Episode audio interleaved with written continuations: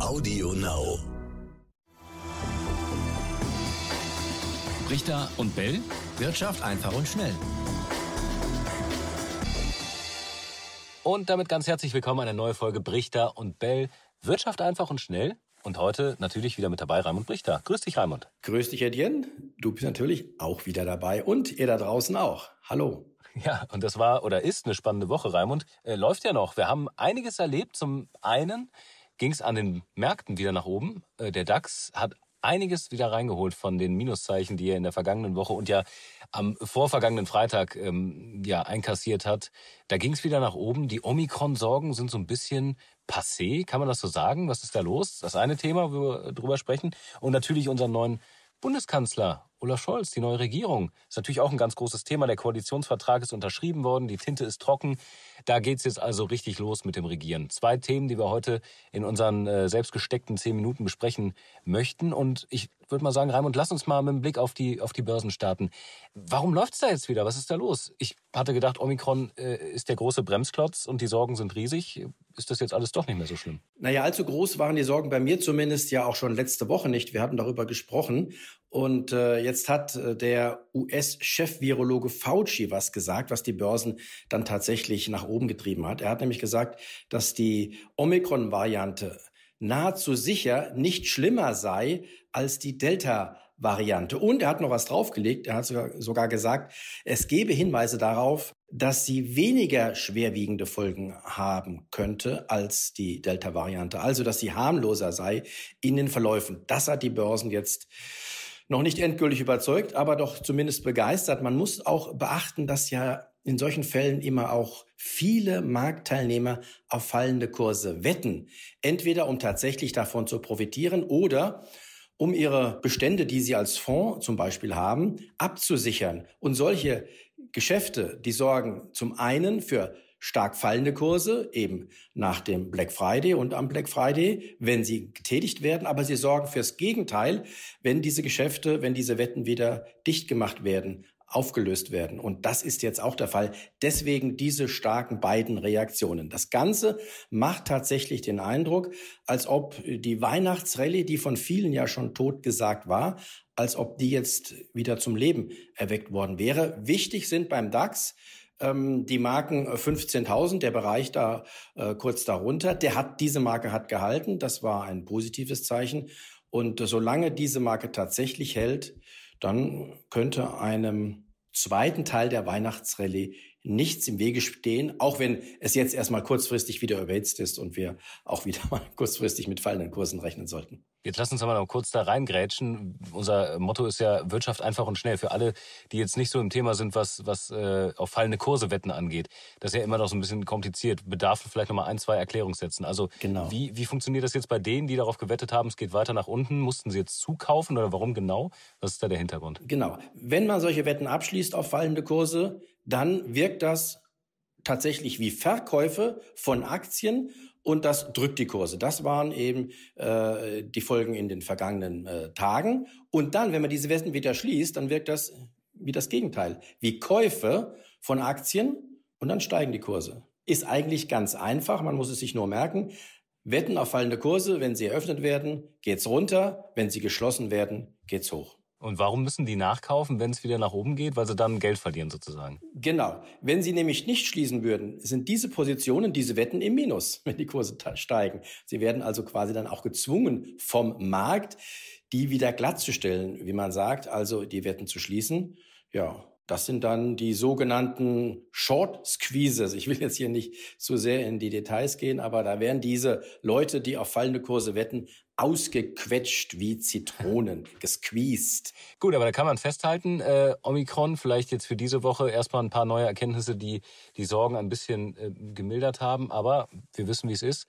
Dann gibt es eine neue Studie oder eine neue Erkenntnis, ein neues Testergebnis und äh, zack ist die Unsicherheit wieder da. Ich glaube, das wird noch ein bisschen bleiben, Raimund, oder? Darüber können wir dann unter Umständen nächste Woche reden. Warten wir es mal ab. Ja, okay. wir warten es ab. Dann äh, lass uns das andere Thema schnappen. Wir haben noch ein paar Minuten. Äh, und das ist natürlich ein großes Thema. Wir haben eine neue Regierung, wir haben einen neuen Koalitionsvertrag, der unterschrieben ist. Wir haben einen neuen Bundeskanzler. Olaf Scholz ist ja im Amt. Er ist jetzt quasi äh, in Charge für die Bundesrepublik und ähm, Da stehen auf 177 Seiten viele spannende Themen, die uns die nächsten Jahre beschäftigen werden. Klima, Bauen, Digitalisierung, natürlich das Thema Gesundheit und Corona ähm, ja, werden Thema für diese Ampelregierung sein. Vielleicht kurz zum Start die große Frage, und da haben wir auch schon drüber geredet, wie soll das alles finanziert werden? Die Steuererhöhung, die wird es ja nicht geben, auch wenn einige der Ampelteilnehmer, die ja groß äh, immer angekündigt haben in ihren äh, Wahlprogrammen, also keine Steuererhöhung. Äh, die Schuldenbremse, die ist ja noch ausgesetzt im kommenden Jahr, aber jetzt hat der neue äh, Finanzminister Christian Lindner ja gesagt, am Dienstag war es, ähm, wo der Koalitionsvertrag unterschrieben wird, ähm, wir haben genug Reserven. Also die Schulden, die nächstes Jahr gemacht werden, dabei soll es bleiben. 99,7 Milliarden Euro sind es. Äh, die hat ja Olaf Scholz quasi noch eingeplant und da hat Lindner gesagt, das ist in dieser Form erstmal ausreichend. Man braucht keine neuen Kredite. Auskömmlich, hat er gesagt. Glaubst du, dass das so auskömmlich ist, dass man da nächstes Jahr nicht vielleicht doch schwach wird und nochmal an der einen oder anderen Stelle nachlegt? Also zunächst ist es mal ein sehr kluger Schachzug, nämlich die Schuldenbremse erst ab dem Jahr 2023 wieder äh, in Kraft setzen zu wollen und im nächsten Jahr nochmal ordentlich Schulden zu machen. Du hast ja gesagt, man hat also ein Jahr Zeit, um mehr Schulden zu machen. Und das Geld, das braucht man nächstes Jahr alles nicht. Das kann dann in Fonds gesteckt werden, zum Beispiel in einen Klimainvestitionsfonds. Äh, Fonds, und daraus können dann Investitionen für die kommenden Jahre finanziert werden. Das ist äh, auch unter Ökonomen eine Vorgehensweise, die äh, bei vielen Zustimmung findet. Und wir sind uns einig, wir haben darüber auch schon öfters geredet. Sollte es dennoch nicht reichen, werden auch in den Jahren danach weiter Schulden gemacht werden können. Da bin ich mir sehr sicher. Schuldenbremse hin und her. Es wird immer Möglichkeiten und Wege geben, noch etwas mehr sich zu leihen von Seiten des Staates. Und der Klimaschutz steht über allem. Äh, wird die Außenpolitik, klar, da ist dann auch entsprechend äh, mit Annalena Baerbock ähm, eine Außenministerin, die das Thema natürlich ganz oben auf der Agenda hat, aber auch die Finanzen, das Bauministerium, Wirtschaftsministerium, all das wird das äh, Thema Klimaschutz betreffen. Was ist aus deiner Sicht der wichtigste Punkt? Ist es der verfrühte Kohleausstieg, idealerweise, wie es ja heißt, bis äh, 2030? Deutschland soll ja dann auch 80 Prozent des Stroms aus erneuerbaren Energien beziehen. Also ist das der größte Punkt, der jetzt auch für die Wirtschaft wichtig wird, äh, um den Klimaschutz so einzuhalten, so umzusetzen, wie man das sich erhofft oder auch angekündigt hat?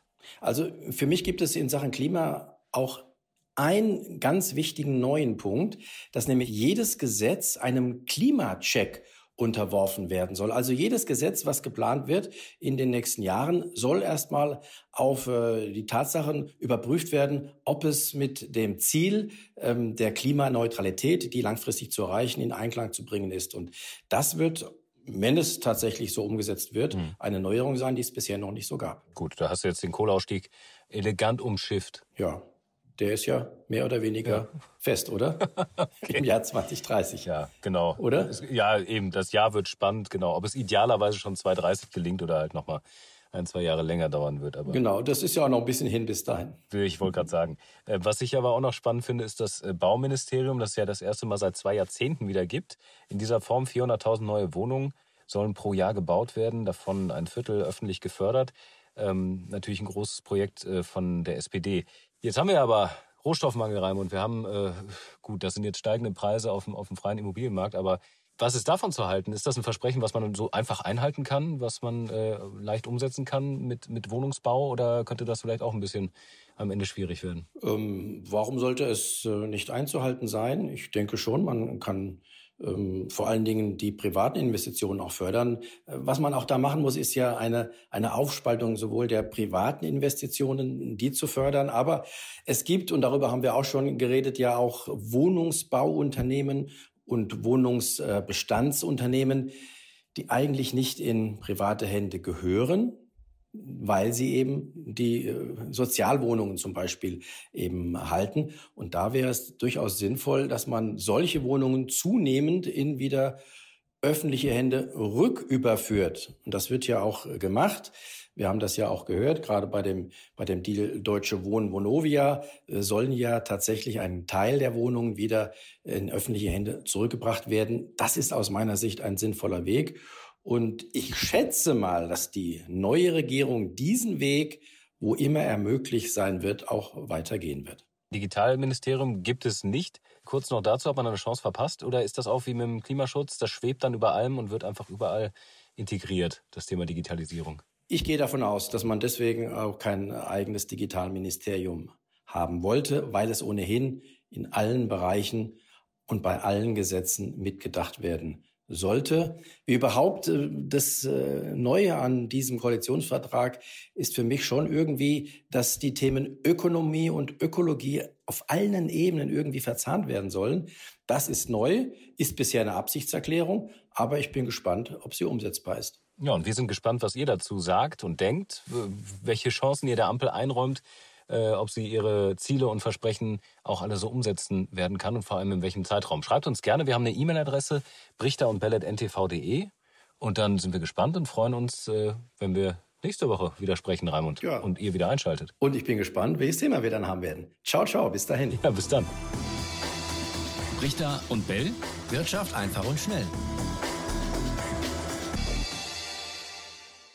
Hallo, ich bin's nochmal. Wir hatten noch was vergessen, denn wir müssen aus produktionstechnischen Gründen über den Jahreswechsel zwei Folgen machen, die zeitlos sind. Deshalb wollten wir euch noch fragen, ob euch irgendetwas auf dem Herz liegt, ob ihr irgendetwas von uns besprochen haben wollt, was ihr schon immer mal wissen wolltet im Bereich Wirtschaft und Börse? Wenn ja, dann schreibt uns das doch per E-Mail unter brichtaundbell.ntv.de. Wir werden versuchen, es dann auch umzusetzen.